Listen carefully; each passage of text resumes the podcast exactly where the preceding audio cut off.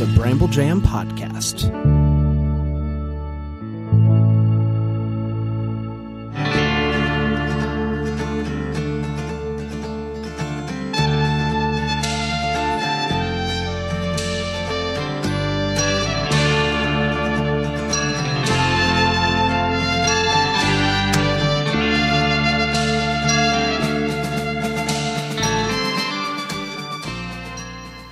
Got their kidnapping hat on today? I guess you terrible, do. terrible, terrible way to start. Now I have a different hat on. We've already discussed this, but no one appreciates it. It's a reference to the classic film Under the Tuscan Sun. Classic is in quotes. Lane. And uh, somebody hates it. It also has uh, Grey's Anatomy's Sandra Oh and Kate Walsh as lesbians. So let's just go ahead and start. First off, this podcast is John Dutton Must Die. Secondly, my name's Justin Kirkland, and my co-host Dan Thompson is, let's just say it together, homophobic. I just got, I want to be clear because it has Sandra Owen and as a lesbian, it becomes a good movie. no, because it has Sandra Oh and Kate Walsh. Oh, my bad. As a lesbian, that's that's Cristina Yang and Dr. Addison Forbes Montgomery from Grey's Anatomy. You know what? It would it surprise you to learn I've not watched a single episode of Grey's Anatomy, not a one. There's 500. I've not watched a one. Would it surprise you, comma, the listeners, comma, Dan and I are actually friends, despite the fact that I hate him every episode we record? Doesn't Terrible. she? Does she go away because she was cheated on, or does she just inherit a villa? I can't remember in that movie. How does she get? Like she gets a villa out of the deal, right? Yeah, so she's an author and her husband cheats on her. There it is. Yeah. Yep. Yep. Yep. Yep. yep. and then and then her gay friends uh, have gotten pregnant, so they can't travel, which is qu- quite conservative considering that Sandra O, I think, yeah, Sandra O is the pregnant one, was only like two months pregnant. Yeah. And Yeah, then seems- she goes on this. She goes on this trip. My hat, by the way, says "Gay in a Way," and that is the title of the tour company that they that she goes with. So she goes on "Gay in a Way." She meets Dan Bucatinsky, classic television actor Dan Bucatinsky. They wasted all their money on Kate Walsh, Sandra Oh, and Diane Lane. No, I'm I'm not joking. Dan Bucatinsky is is a moment. How dare you? Anyway, then they're going past they're going past this villa, and she's like, "Stop the stop the bus, stop the bus!" And then she runs off like with this like like air of like not quite high class white lady, but like middle class living high white lady. Yeah. and she's like, "I'll buy it," and then she buys that villa. Yeah, she buys that villa. Of course she does. You know where you know where the villa's located? To- under the Tuscan sun. Absolutely, that was gonna be the that was going to be the punchline. Good for Yeah. you. No, I'm ahead of you on that one. Well, I, I don't think I'll give the movie a second chance, but I gave it a first chance, and I think that's a lot. That says something, right? You know what we are giving a second chance though? Yellowstone. Yellowstone. That's right. I, we didn't even like there was no pretense this week. We didn't act like we were going to be like, let's get, let's stay on point and let's start the episode and the blog. We just came out of the gate hot with 20 year old Diane Lane movies, not named Unfaithful. That's what we did. But we uh, did say, "Do you have your kidnapping hat on?" That's And true. You didn't, That's true. You didn't hit that ball, man. I didn't So- because it was, you, it's just a weird way to start a show. One, two, you have a hat on, I don't. So I, it's just weird. This is weird. I, I didn't know how to do with that. And also, I just That's watched, fair. you, know, we were doing, yeah, I, I, I forgot. The short, short version is this I forgot that that's exactly what we are going to be talking about. Only because sometimes we batch record these, Justin, and I, I'm I maybe we? I, I'm I'm maybe three episodes removed from that, maybe. So th- I'm enough. you know I'm sorry, but I don't have my kidnapping hat on, but I do have my vengeance hat on, and I'm I'm ready for some that. vengeance. We've got a lot to talk about, Yeah. and I because this is uh we're covering this episode, the season two, episode nine episode. Season two, episode nine. Are you having a stroke? diabetes. Uh, wait, that's, that's diabetes. That's not a stroke. That's not a Um, stroke at all. Season covering two, episodes- episode nine, episode two, episode nine, season two, episode. Aaron, please help us. Um, What's that? It's season two, episode nine and ten. Yes. There it is. See? Yeah. Wow. Uh oh. We have a new co host. Yes, he doesn't need to be here anymore. Don't you dare say me. You know, I'm too sensitive. Um, Dan is gone. Yeah. See you guys. Episodes are titled Yeah. Perfect. It's going to be fine. We're going to get through it. It's going to be great.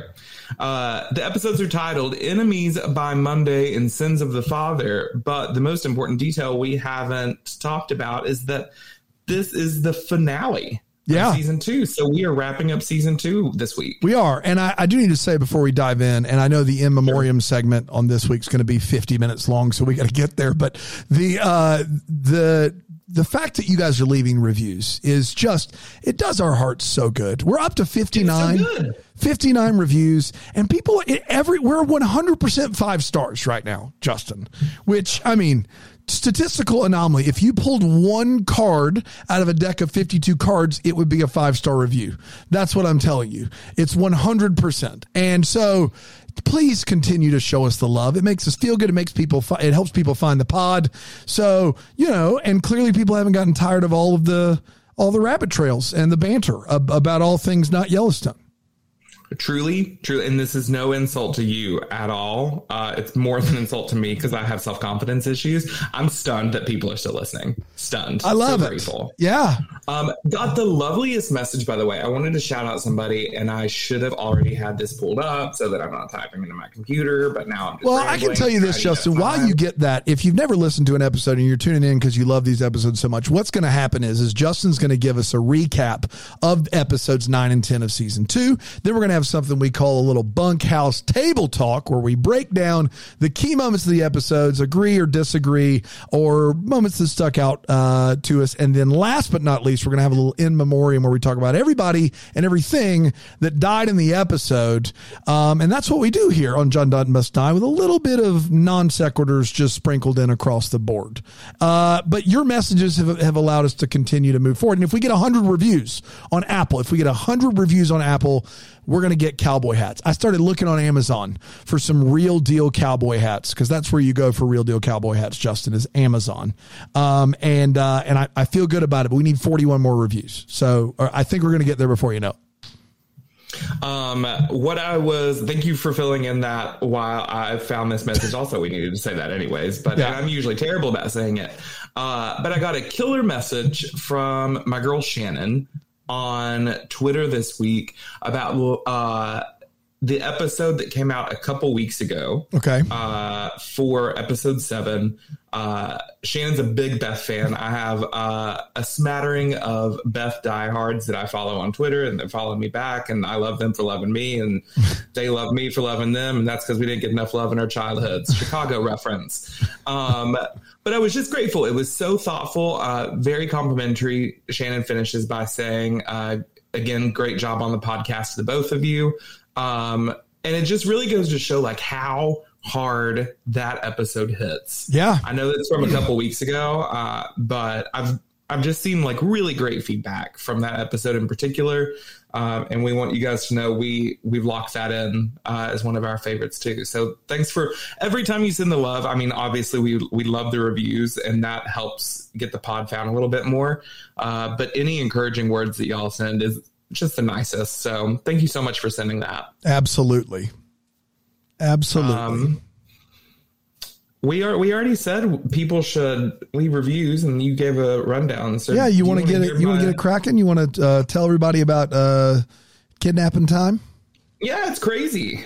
Um, we'll start with enemies by Monday, if you if you don't mind. Let's do it. All right. Holy darkness, Batman. We have a heavy episode on our hands. And because Taylor Sheridan is a messy girl who loves dark drama, he's decided to throw the youngest Dutton right in the middle of it.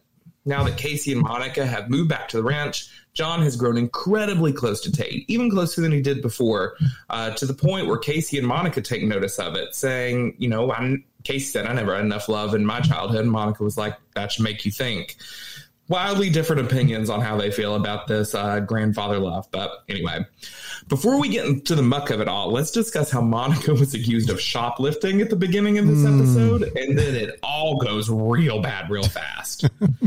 After a shop clerk accuses Monica of shoplifting, uh, Monica refuses to cooperate and empty her bag. So the cops are called, and the cops say, We need to search you. And Monica says, You're just doing this because I'm a Native American woman. And the cops are not concerned with that opinion, uh, so much that they make her essentially strip naked in the store, which feels mm, a little severe. Um, everything looks bleak, that is, until Beth arrives and shows Monica the full benefit package of marrying into a family with a human hyena at the ready to rip someone's throat out. Uh, this poor woman, Beth, was nearly raped two episodes ago and not afraid to let some steam off for another poor woman, Monica, who's being racially profiled. Uh, the shop clerk completely eats her words. Um, the cops are like, oh gosh, sorry, Beth. And uh, Beth is like, that's all right. I'll come back for all of you. Um, even better after that, Beth and Monica go get a drink, and she confides in her sister in law that she knows how good of a person Monica is and that she has the power to stop Casey, a fellow good person, from becoming a full fledged Dutton. is it a bit on the nose? Sure. But it's nice to reestablish one of season two's most powerful through lines, which is that Casey can be good, and Beth knows that all of them are terrible. Oh, yeah. And on the Jamie front, he discovers that his ex girlfriend and best cheerleader, Christina, knows that Sarah's death was not an accident. And to go double trouble, she's pregnant with his child. Oh. Oh. And also to tie up loose ends, Jimmy's grandfather is found dead. That's the beginning of the episode, but it feels kind of weird. But so I shoved it in just like Taylor Sheridan did. And it's all due to a stroke in relation to that assault from those skinhead meth boys. Obviously, we know what's coming at the end of the episode. Tate gets kidnapped by the Beck brothers' cronies, which is terrifying. And what's wild about this is that somehow, for the duration of Operation Kidnap, Monica, John, and Casey had no idea where Tate was. All they found were tire tracks and a lone rain boot that fell off his little boy foot. That's right. And that's that. There it is. You want Man. you want that finale recap too? I think so. I mean, it's such a cliffhanger, uh, I, I can't imagine us unpacking that. Even though if we do go forward, I think we're going to shortchange the shoplifting situation and the the Jimmy uh, grandfather situation uh, pretty heavily. But I don't. Yeah, go ahead. Just do the next one. Let's see what happens. Let the chips yeah. fall where they may. Oh, I have I have some notes. I have some asterisks, if you will. Great and, and we'll get back to it. But in terms of sins of the father, let's just get into it. After a sad little opening where John and his father go on a quote unquote last ride together because he's dying, we jump to the present where John outlines his plan to get Tate back. He leaves Beth out of the plan though, so that quote Tate has someone to come home to because apparently Monica is dead. Um, they better get on the ball though because the Becks are running at full speed, sending full on assassins to take out Dan Jenkins. And you'd think that'd be a job for any run of the mill guy looking for cash, but turns out Dan's pretty stealthy. uh, that said, in in his final blows, he kills the two men, and Dan himself dies. Monica, who has had too many run ins in Montana recently, flips her chips and asks John to kill the men who took her son because honestly, she's over this shit. and John is like, okie dokie, lady. Uh, John calls Thomas Rainwater to tell him to get ready and to lay low because the Becks are out and about, but Rainwater is already ahead and sent Mo, uh, Mo, uh, Mo brings plenty. no, I think it is. I think it is oh gosh, I'm interrupting. Uh, it's it's Mo brings plenty. Okay, great. Uh, yeah. Anyways, okay. Uh, they brought him uh, to to help fight the charge and bring Tate back. I'm sorry, I got so anxious and I was like, "Is his name that?" I, I did not know it. Um, Just didn't. This, I didn't know it. I thought you. I thought you were taking a shot in the dark, and I thought it was bold. That was a bold time to do that. It's like, wow. It's in this episode that we get one of the best and most absurd scenes I've ever seen on TV, which is when Casey shoots Teal while he's sitting on the toilet. On the toilet, that's right. All yeah. of that right after Teal adds insult to injury and tells Casey his son is being held at a white supremacist camp because yeah. Monica, again, yeah. absolutely no breaks for this woman. No. Just insult to injury. Amid all of this, John alters his trust and gives Rip a house on the Yellowstone ranch Ranch, excuse me, uh, which is nice, if not slightly shoehorned in at the moment, but you know, that's the writing style. the whole crew attacks Malcolm, and John eventually kills him, as well as taking out a whole slew of white supremacists holding Tate hostage. Tate is in shambles after the whole situation, but he's saved. John breaks down, but again, he was able to get his grandson back. And Beth, somewhat hilariously, laments that she can't wait until they lose this place. And honestly, I get it.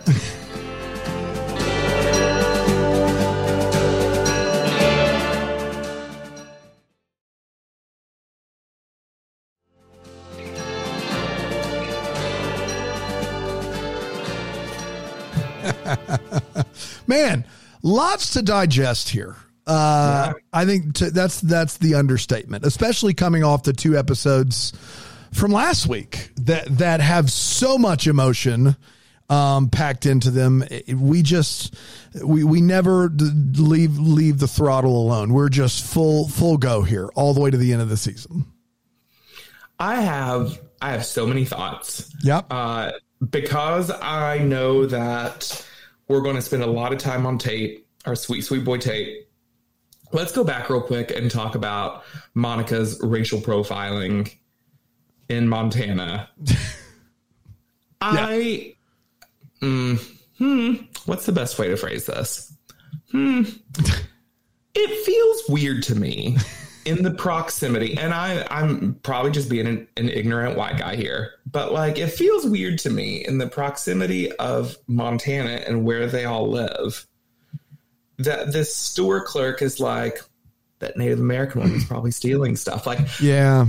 Babe, didn't you guys originate the language? Like, yeah. y'all came to Montana yeah. and took everybody's land. Like, yeah. you're the thief. I'm, I'm trying.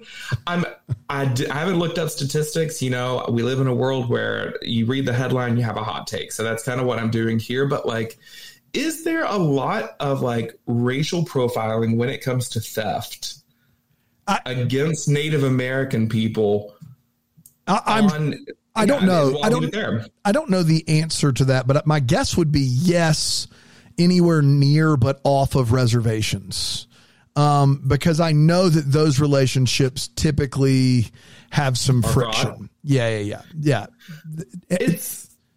My, let me add that I just find I find it all. I find our world so annoying. Like I'm I just I know that this isn't the place or the time, but I, it's just like why, like why? And I and I, I guess like when I was watching it, I'm not taking away from the fact that it could happen as much as I'm just like, why? Why does this happen? Yeah, it's bananas to me. I, I just also think the extremity of it was nuts. But I'm gonna stop talking for a second and let you go for it. no, you're good. I think the first time I watched this, I actually really loved this plot line because I loved Beth coming in and being like, "Oh, you think what you did was bad? I'm gonna like make you pay," and and Monica being like, "No," and then Monica has now this reason to trust uh, Beth, or they have this thing together, and then this is like if we're weighing out whether Monica should stay on the Dutton Ranch, and we're putting pros and cons, we now have a big you know pro. thing in the pro col- column, which is Beth is actually sticking up for me like I'm family and blah blah blah. Upon the second time through, it reminded me more of like people that I grew up with in and out of my family, not my immediate family, who was all like super great, but uh, some people in my extended family or people that I grew up with who were like definitely, definitely like at the very least elitist or racist or like thought they were better than but then would do things to show you that they weren't like the people that are like who would start a sentence with like i'm not racist but you know what i mean like those people like yeah.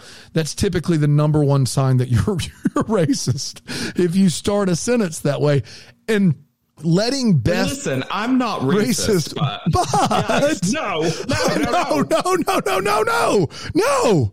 Uh, uh, I'm not homophobic, but under the Tuscan sun, I breathing heavily into the mic.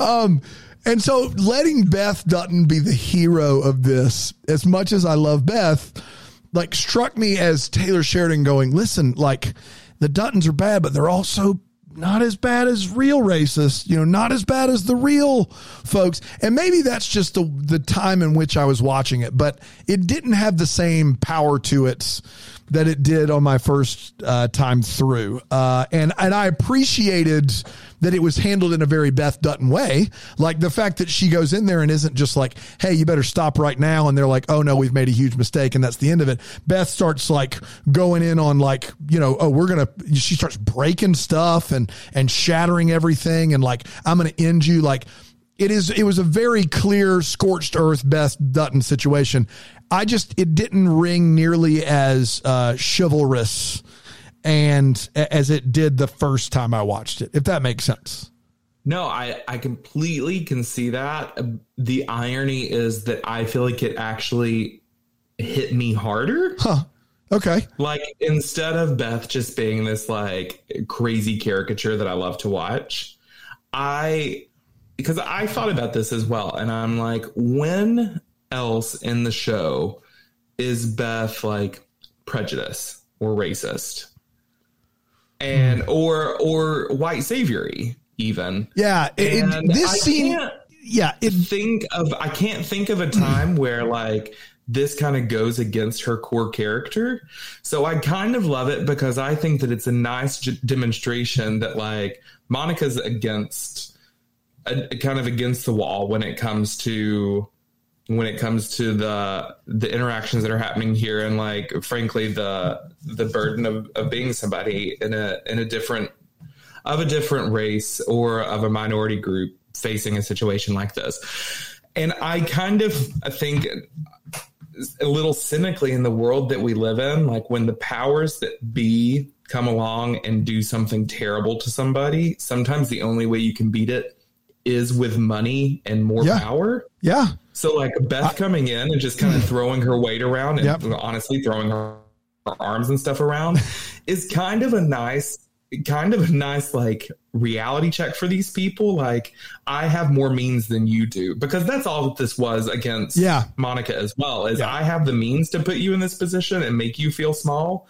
and beth came in and was like get your uh get your cop badge out because I'm about to show you what a real one looks like, and it's just like ba ba ba, like it's it's kind of great. Yeah, I, I, I'm trying to process this, but I guess my answer about Beth would be the great thing about her is that she doesn't punch down. Beth never punches down or it, it, like exposes the already vulnerable who who don't deserve it. Like in her mm-hmm. mind, like and Jamie Dutton is kind of the exception. But if you if you know considering what he did to her, that's not punching down. But the problem is is that she never punches down and she gets the job done in the service of a family and entity that almost exclusively punches down.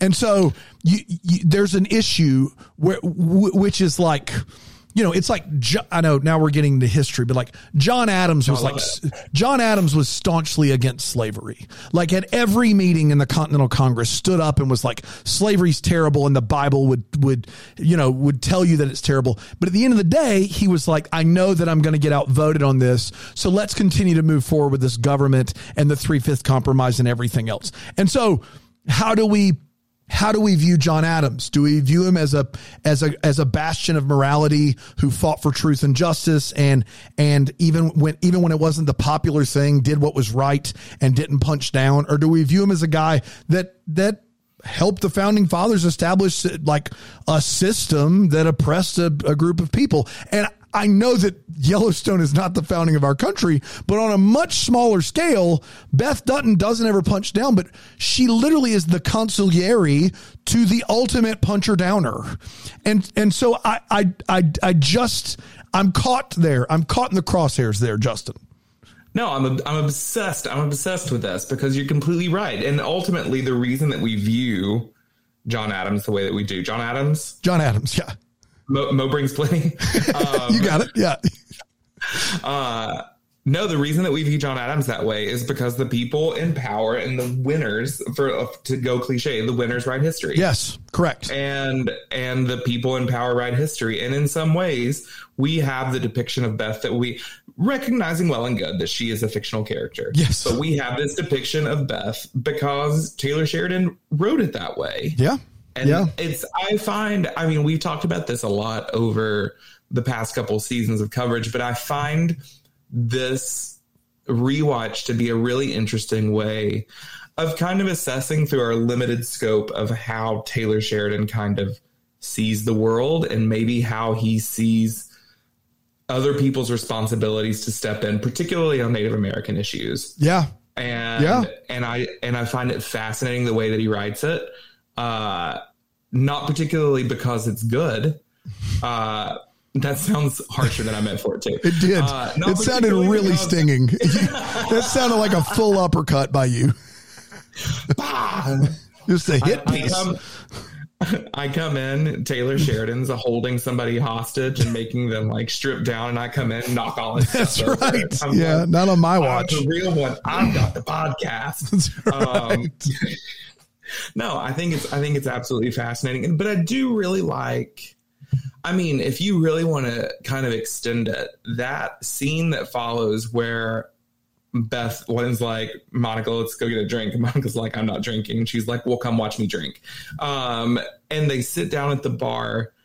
All of the goodness that Monica, I believe that Beth thinks that Monica is a good person.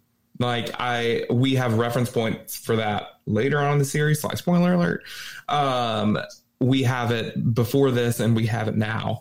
But what I think is interesting is that ultimately, after doing this kind of thing for her, she has the ask of get Casey out of here. It's never without at least some kind of a price, even if that price is just a suggestion.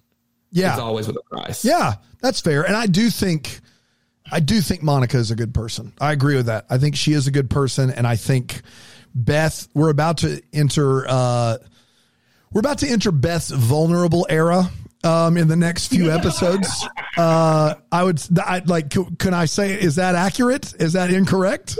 Yeah. No, and, and, and we're it's a setup. It's a setup because she's been a monster like in her own way and then she's about to get real vulnerable for a little bit of a stretch and then it's going to get it's going to get r- real um and and so i i think this is a good precursor to that but it did just have a tinge of of like a you know an edward zwick thank god for white people movie do you know what i mean like a you know like a whatever it is with you know uh glory or uh or last We always- samurai We will always remember the Titans. the Titans. Titans. That's exactly right. You make sure they remember the night they played the Titans. It's one of my favorite. Listen, and Will Patton is in Yellowstone, but that that speech that he gives the defense, we're going to blitz all night. I got that thing memorized. Look, uh, listen. Um, thank God for that white person. I, I like. uh, If you leave, if you leave three more reviews, Dan will do that entire monologue. I will. They better not podcast. gain another yard. I'm just telling you, I can do the whole thing. Um, I'm going to kick something over to you because I feel like you have much more to say about it than I do. Uh, tell me, tell me about Jimmy's grandfather. Tell me how you feel. tell me, show me on the doll where Jimmy's grandfather's death hurt you. You know, uh, you know what's wild is that Jimmy is involved in the rodeo.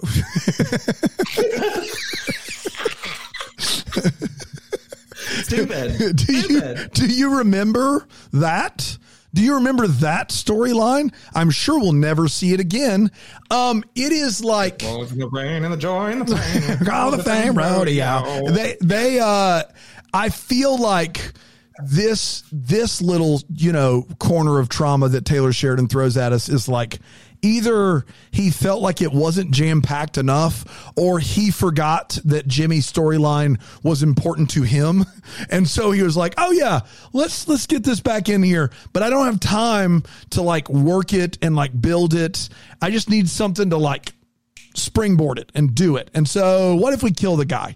And here's the thing is, is what's his name? He hosts the podcast, the guy that plays Jimmy, you know his name. You, what's his name? Uh, Jefferson White. Yeah, Jefferson. He gives a great performance. Like when he finds out that his grandfather has has passed away, it's really hell out of that it's really good. Like he does a really good job. And the subsequent scene where they go and they kill these guys in the in the meth lab slash single wide is a great piece of action. Like and we're gonna we're get we'll get there eventually, but there are several great action set pieces in, in these two episodes. Like phenomenal work.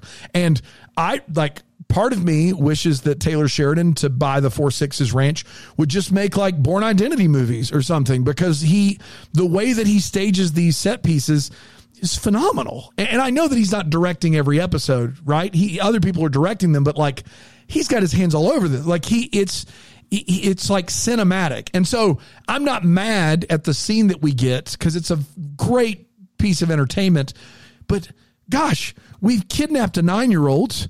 Uh, we've got uh, uh, racial profiling. Uh, we got uh, Beth and Rip getting a hump. We we have enough here. You know, we, we don't need save some of this for season three when literally nothing happens in the first episode, to my knowledge. Uh, so like save something. I, I, I just it seemed like it was just not necessary. We got more than enough episodes seven, six, seven, no, no, seven, eight, nine, and 10 of, ep, of season two have so much in them. We do not need Jimmy and his grandfather dying and the meth lab, uh, blow up. Uh, we don't, we don't need it. And, and, and I, I, it's, we're just, it's just going to be like banging a drum over here. You're going to hear it for the next two seasons. We just don't need it. And, and, and we're going to get it anyway. Isn't that sad? you know what though? Even as sometimes, because I, I think the other thing that I feel like we did need that's that's the frustrating. I no sentence will be finished with me today. Um, did sorry. need the thing that really frustrates me is that you're completely right. There are things that we don't need to get pushed in anyways. Then there are things that we need. Yeah. That we just don't need right now. Like if I'm in the middle of dinner, don't bring me dessert. Let no, me have dessert afterward. No. Yeah. And this whole thing of like, hey, I want you to know that you have a house on the Yellowstone now. Oh, dear Lord. Can like, we talk about if we're going to do that? I, very good. Yeah. Yeah, Cole, very not now. Cole Hauser giving the performance of a lifetime when he should be out helping find Tate. Like they do this thing where I believe literally everyone from the bunkhouse is helping Casey except Rip except the guy known for being like bulletproof and for fighting and for being just a BA in general. This guy is feeding the horses and they do him the disservice of saying the line, I can't believe I'm just here feeding the horses. I feel like I could be doing more to help bring back Tate. Why didn't you let Lloyd feed the horses? Like it, anybody else, just so we can have this scene. Do you want me to blame this on Daddy Sheridan? Because I will. Please do. Please do. Excuse. I think that one of his forgotten plot lines that he just like kind of it was a really good idea when he started writing it and then as the season went on he was like oh, i don't know and uh, occasionally he just remembers it kind of like jimmy's grandfather is that rip hates casey they they made up. You remember that? I remember it. It lasted an episode and a half, and then all of a sudden they're pals. No, it happened again. It was like it was a thing. I swear. I think that Taylor Sheridan does not go back and watch his previous work, and I think that he just like forgets sometimes because sometime in season one they hated each other. Yeah. Then they made up. Then they hated each other again. But don't they fight and Rip. Rip lets him win? Isn't that the end? That's the end of the hatred. Like once that happens, isn't that the end of it? Or am I, wrong? I could be wrong. Honestly, the fact that neither of us are confident enough to say like absolutely yeah. this was the end lets you know that this storyline wasn't handled well. No. And that was in my mind. Honestly, I guess the other the other damning piece of it is that I had the question of whether or not Rip still hates Casey, and that's a problem. Yeah. Like, yeah. I shouldn't have that question in my head of like, why isn't Rip out there? Oh, I bet it's because he hates Casey again because Taylor Sheridan can't make up his mind on that. so I don't, I don't know. I completely agree with you. It was really weird to have him out. It felt kind of like oddly, it felt half sentimental that now Rip is going to have this house, but also like half like accidental and transactional that he's to have Yeah. I don't know. It's all really weird. There are too many halves there. And also, and I know this is at Deck the Hallmark, we do a wait what segment, and that's not what I'm trying to do here. But also, if this is a legally binding document, maybe say that he gets the house in it. if you listen to that letter, it he never he never says it. He just says, "It turns out I had a son all along." It doesn't even say his name in the letter. Like we Beth has to do a lot of work here to infer what John is talking about. Like the letter is poetically written, but it is not written with any sort of legality in mind. It never names Rip the benefactor or successor or heir to anything. A- And I, I like, you know, what if he was talking about Tate? yeah, what if he was talking about Tate? What if he was talking about Jamie being his actual? So, like, I don't know. Like, it it it, it feels like she, he, you know, he left Beth to do a lot of the gap filling there, and and you know, good. She she she clearly like went over and told him the house was his, but it, it once again, I a great listen. Cole Hauser, who has basically just been you know, the guy that like stares and says, "Do you want to fight for two seasons?" He gets a showcase here, and you know, I don't. You know, you, you wanted to give uh, Beth Dutton, uh, Ri- Reilly, and uh, Emmy that she never was going to get because people wouldn't give Yellowstone any Emmys a few weeks ago. This episode is is Cole Hauser Emmy nom at least nominee worthy. Like it's like Sure. what he does here is really special for a guy that's just basically been reduced to like grunting and screaming and headbutting and fighting for two seasons. What he does here is like really special. And it, it but also I, I so much has happened. So much and and this is going to be a trend. Over the next 2-3 seasons, you're going to get a lot of filler at the beginning of seasons, like a lot of setup, like 4 or 5 episodes, and then it's just going to go hard for 4 or 5 episodes and it just seems like it seems like Taylor Sheridan has ADHD and he doesn't like take his Adderall until the last four weeks. It's like everything else is just like whatever. And then all of a sudden he's a dog and he's caught every car and he's trying to like, you know, it, it, it's crazy to me that, that so much of this is so good. It's so good. This is as good as the show is. I'm not complaining. Like all of these storylines is- are are as good as they've ever been. The Jimmy storyline is is as good as it's ever going to be. The all of them, they're all hitting. We just it's we get 85 minutes of this and it could have been f- f- 400 easily. I have a little note where I said this is where I because I didn't start watching Yellowstone until season two, and these were the episodes where I was like, you know what, I'm gonna like fully get caught up because like Yeah. it's crazy. Well, this was I watched. I, I didn't start watching live until season three, so I was watching one and two on Peacock or whatever, Paramount Plus, whatever. And I remember in season two going the same thing, like right around here, going, "This show's great. Mm-hmm. Yeah, This show's great. Like this is texted me. yeah, this show's fa- fantastic. Like we we started about the same time. Yeah, Yeah. I, I, part of me wonders, does Taylor Sheridan like hit writer's block? And then at the point in the season where he's supposed to be writing like episodes like seven, eight, nine, 10, he rewatches Cole Hauser's uh, performance in Fast and the Furious. that's right. Yeah, yeah, yeah, yeah, yeah. Yeah. like, oh, we can amp it up. And then they just go crazy, just nuts. yeah. Um, I have some, I have some questions for you. okay. I have some questions for the world. And then I have some questions for you. I love and this. then we can get back to the plot. Great. The question that I have most of all from this episode or these two episodes is you're not fooling me. How stupid do you think I am that a child's rain boot would just fall off? Have you ever tried to remove a boot? There's never been a time in my experience of wearing cowboy boots, of wearing work boots for one incredibly difficult summer. Um, and- and What were you doing? like, what were you doing that summer? What were you doing that summer? Doing stupid construction with my dad. Oh, I did. like, here's the thing: I have deep, deep respect for people that work Yeah. outdoors, for people that work construction. What in God's name made my dad think that I was ever that type of person? I'm I'm Yeah. not meant for the, I'm not meant for that world and and I don't say that as like I'm above it because I'm not above it. I say it that I'm below it. because my dad used to put me to work and be like go weed eat this area or go like uh go like dig this and like I was terrible at it. Like I caused him more problems by him hiring me. Maybe So he just thought was- he'd give you a shot and and you'd be a savant.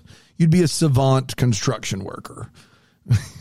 I, I I dabble in I dabble in words. I- I, think that says everything you need to know about me and doing construction work. I did a summer of landscaping in Columbia, South Carolina as a as a 20 year old and I would never ever again. It was brutal. not a draw line. It was Yeah. brutal. I, I will say this uh, to your other point. I have a seven year old that has literally, anytime I've turned around, taken off every shoe or boot I've ever put on the kid. I mean, literally, we were we're out to eat, and he just puts his bare foot on the table, and I'm like, bro, uh, and, and it takes him two seconds. So I don't know, but, uh, but I will say this: he didn't wear many boots. The fact that the boot is off, I don't know what happened there. I, I don't know that that seemed to be a little too easy, but it did lead us to a very quiet end of episode nine, which was fun. But yeah, it seemed like it was a little too too easy there. Can I ask you another question? No judgment. Because I'm not a parent, but you are a parent of 2 Mm-hmm. How easy is it to lose your child? Well, I don't own a ranch that is the the most amount of land in Montana.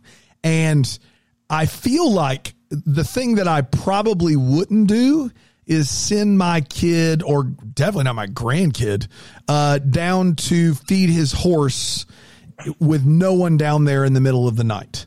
Um, how easy is it to lose my kids? One of my kids is always getting into shenanigans. Like one of my kids, real tough to lose. The other one, he is like, if you don't keep an eye on him, you will lose him. Like he he will climb over something, hide under something, dig up something. It's happening. Um, so yeah, it's kids are like almost a full time responsibility, if you can believe it. I, so I'm of two minds about this because I'm always I I'm really grateful. Again, I'm I'm 33. Like we we want to have kids, uh, but it's not it's not something that we're we're rushing into because. Uh, call me devastated, but I found out two boys can have babies What? together. So we we gotta go find them. Unbelievable. We gotta go find them anyway. um, and we and we want to do it one day, but we're taking our time. But I'm really grateful to have waited this long because I feel like I have friends. Uh, there was the first group of people that had kids, and they're like, being a parent was everything I hoped it could be. Being a parent is the most beautiful experience. And I'm sure there's a level of truth to that. But I really appreciate my friends that have had kids in their 30s Yeah. that are like, I almost murdered my child today. Yeah. And I'm like, oh my gosh, hyperbole. That's so funny. And they're like, no, I held that child at knife point, And then I thought, I'm going to have to go to jail. And I'm like, yes, like that's the honesty that I want. So I do think that there's probably, I, I always empathize with parents uh, having to keep up with, having to keep up with kids, having to control kids when they're going through like a, uh, like a crazy emotional breakdown at the grocery store. However, my problem with this Yellowstone situation is when there is literally two representatives from the Aryan Nation showing up like uh, like three days before and saying like kind of like inferring that like hey we might steal your child i'm gonna keep it a little closer Yeah, yeah, be yeah. like hey Especially- go to the barn today No. you're gonna stay close to me because like literally like the blue-eyed devil is coming for you Yes. Yeah, yeah, yeah. And they and they're not like subtle about it. They have like and we'll find this out in episode 10, but they have like bedazzled shirts that say white power. Like they're not like, you know, I don't know if you've ever met a white supremacist, but they don't really like it's not like that. They don't they don't have like this one dude has a star on his shirt, like a giant shining star that just says white power. Like did you what did you just just you knit that at home? Like what in the world? Um, back to your parenting thing. I, you you listen. You're 100 percent right. Especially like my my kids. I am like triple checking things, but also the folks that come up and they go, enjoy it now because you're gonna you're gonna miss this age. Like those people are like the people that probably peaked in high school. Do you know what I mean? Like it, it's it's it's like like I understand that I'm going to miss the fact there are some things I miss about my child being an infant. Like, and, and, I can already see that my kids are, my boys are seven and they, you know, every day they're a little bit more independent. And I understand that aspect of it. I understand sure. that for sure. But also, not for all the money in the world would I go back to potty training them again. Not, not no. for all the money in the world. I, I like legitimately. I, I, just that's a one that's a one and done situation. We don't need like I I'm I'm much more enjoying them now than I than I was then because that was really really hard for me. It was a very difficult time for me, and so that's what makes parenting great. If you just your sit, boys, yeah. What about them? Your boys are so lucky to have you because I don't even plan on potty training my kids. I think it's one of those things that they're going to get to like nine and be like, I keep embarrassing myself at school. I've got to find yeah. a way around this. Well, I got to be honest. I still, I still put a pair, an extra, uh, like just outfit in one of my kids' backpacks, and it's not because he's not potty trained. It's because if he's invested in something, he does not care. Like, for instance, we just got a Nintendo Switch and the three of us are playing Mar- a side scroll Mario game and we can all play together. We just got to Bowser's Castle. We beat every world. We didn't warp a single time. We beat every world. And then I look over, he's like, Dad, I got to go change underwear. And I'm like, why? He goes, because I peed myself. I'm like, bro, yeah. we, we could have stopped the game for you to go and pee. He's like, couldn't do it, couldn't risk it. And, and to be honest, kind of thankful because typically when they pee, it's basically just a urine based Jackson Pollock in the bathroom. So I, I, I, like I would just like just go ahead and piss yourself, and we'll cha- we'll change the underwear, and we can keep trying to beat Bowser, bro. Like I'm fine with that. You won't believe it, but the last square I had to mark off on my Yellowstone bingo board was Jackson Pollock. Yeah, yeah, yeah, yeah. Thought it might be. Reference on on this episode. We did so. it. Swing shut it down. We didn't even talk about rescuing Tate. That's fantastic.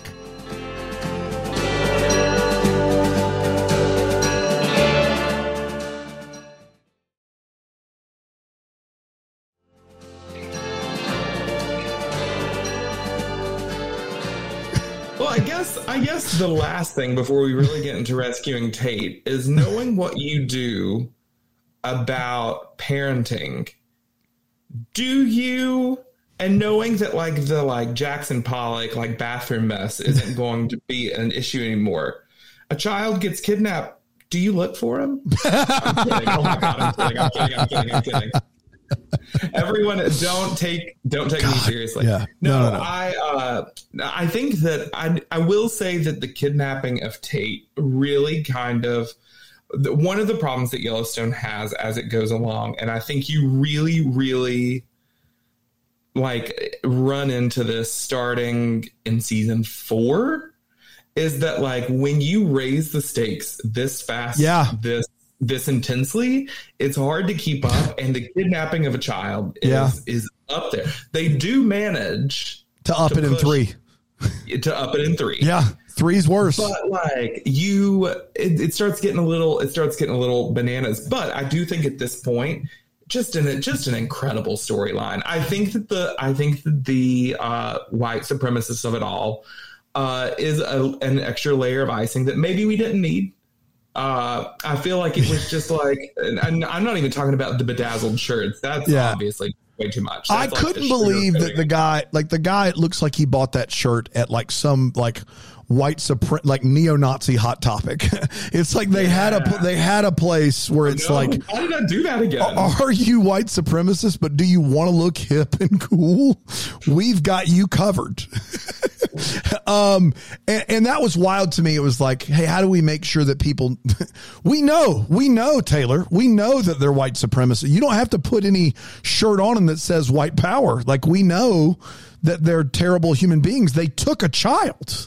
Like we don't need any more proof in that regard. And, and I will say it, it lends itself to a a couple of great set pieces. I think having another, like having the Beck boys use someone else and Taylor just spin the, you know, he just spun the wheel in, in his office that had like, you know, like, you know, White supremacists. that's right. White, I just ticked, it ticked one over to white supremacists. We almost said clowns, which would have been fantastic. Uh, the one after that, yeah. brings Flynn team. the Marlboro Man was on there, but the, it was really it was a slim one. You know, it was a very slim. It was like the million dollar Wheel of Fortune one. You wouldn't like, uh, and it was a fake Marlboro Man, not the real one. Obviously, we would never, obviously, never belittle the cigarette guy. uh,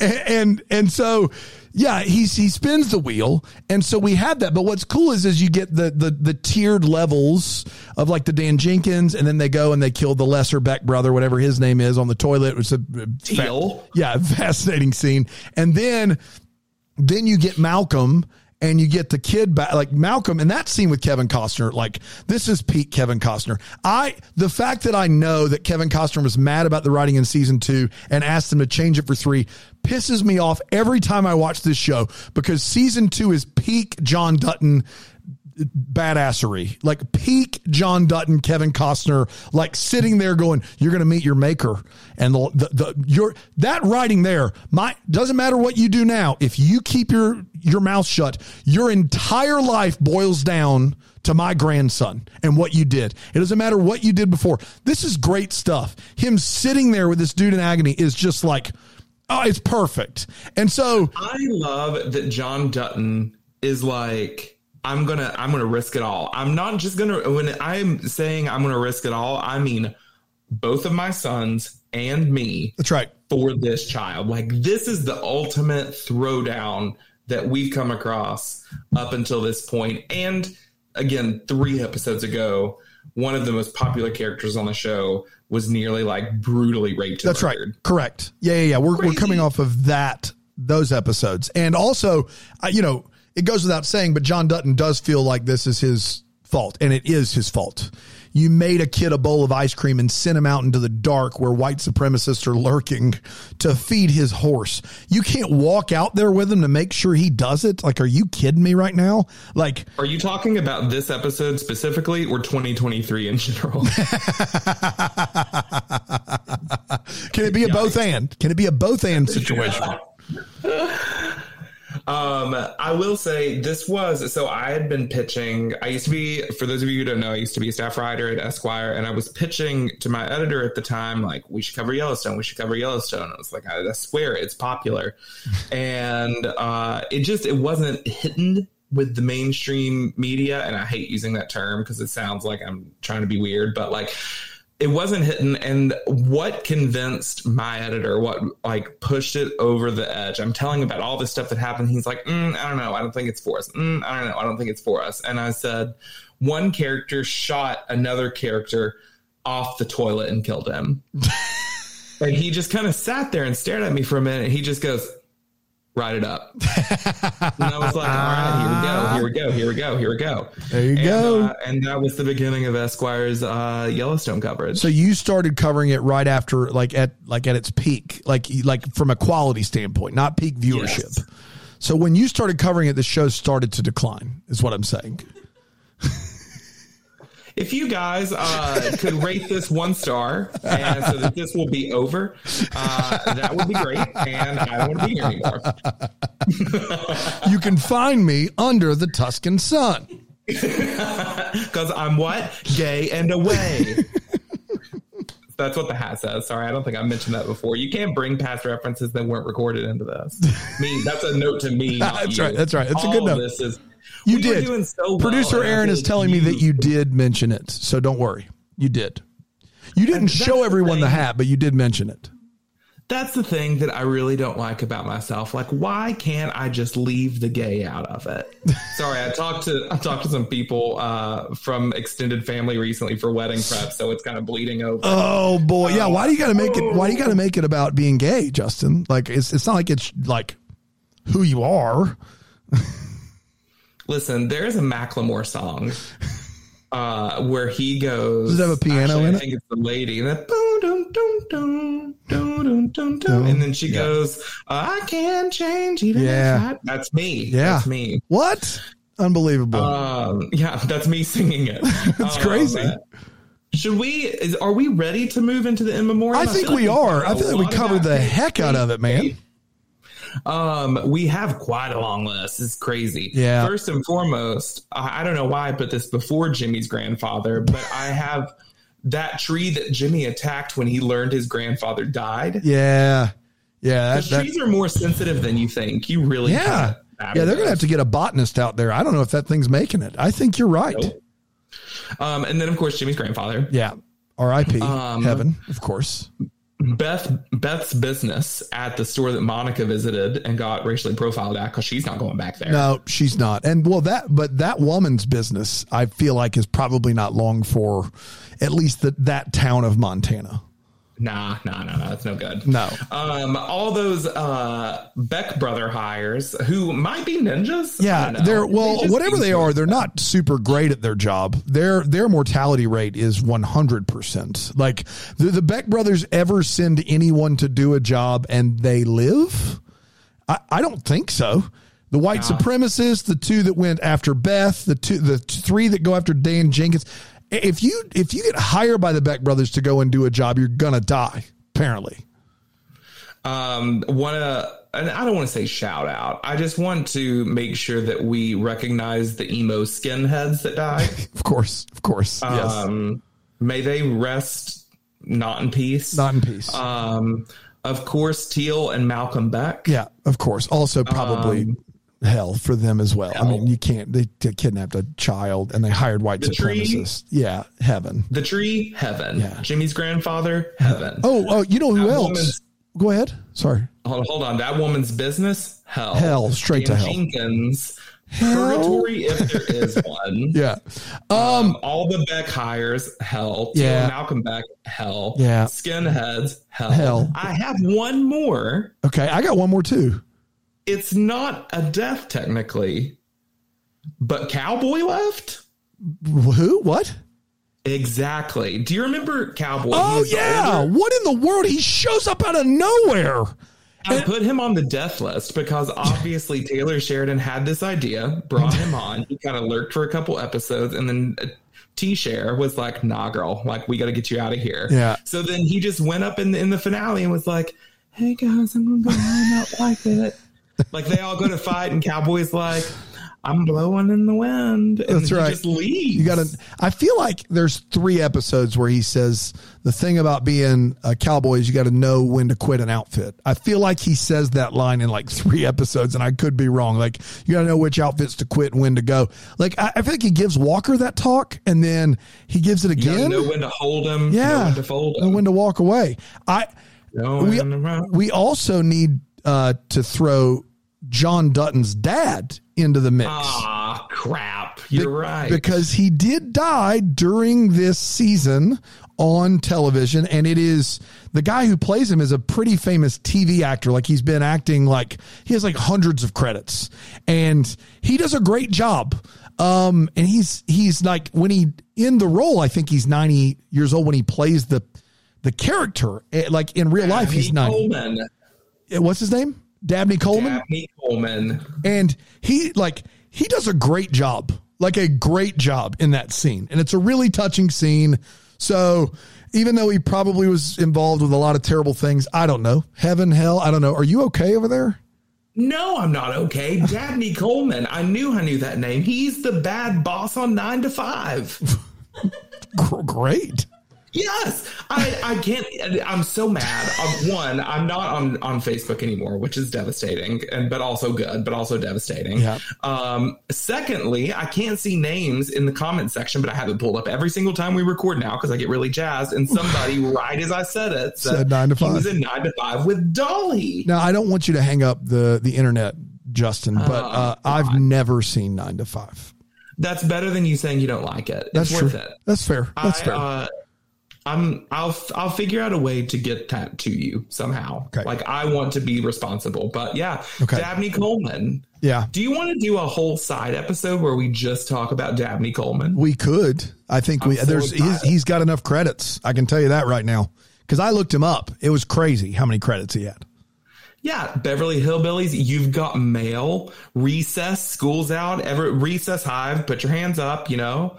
Um, Moonlight Miles, uh, guess who's in Moonlight Mile? Dolly Parton? No, Grey's Anatomy's Ellen Pompeo. of course, of course. I mean, Grey's Anatomy's been going on for so long. At some point, there's six degrees of separation from anything, right? Listen, I don't I don't use this word lightly, and I'm just gonna call you this one time and so that you don't act like this again. Babe, those were all originals. Those were all from season one. You need Wa- to take Walsh, lap. O, Pompeo are all original season ones. Okay. Eh, kind of kind of with Walsh. She comes in in the last uh, episode, but God, it's a good cliffhanger. But season one, though. So, Yeah. you know, there you go. I feel like we well- did this and we land, we're going to land this plane in an hour, Justin, which, you know, con- considering all we had to get through and all the time we spent talking about so many other things, I feel like it was pretty economical of us to do this in an hour. It was pretty good because we ultimately did kind of give uh, a, a refresh of, of season two. And we started our new podcast, Meredith Grey Must Die, Meredith Grey Must Die, which, listen, MGMD. man, if, if, if people, if we could get paid for it, I would, I would do it. I'd do it. Talk TV with you, man. I'd do it in a heartbeat. Dr. Meredith Grey Must Die, DMGMD, which I believe, as we know in the language uh, hive, is a palindrome. Yes, it is. If it was an actual word, it would be a palindrome. Yes, that is correct. Yes. All right. Well, I'll see you guys for the next episode of Mudgum. And uh, you guys have a wonderful week, okay? We love you. Bye.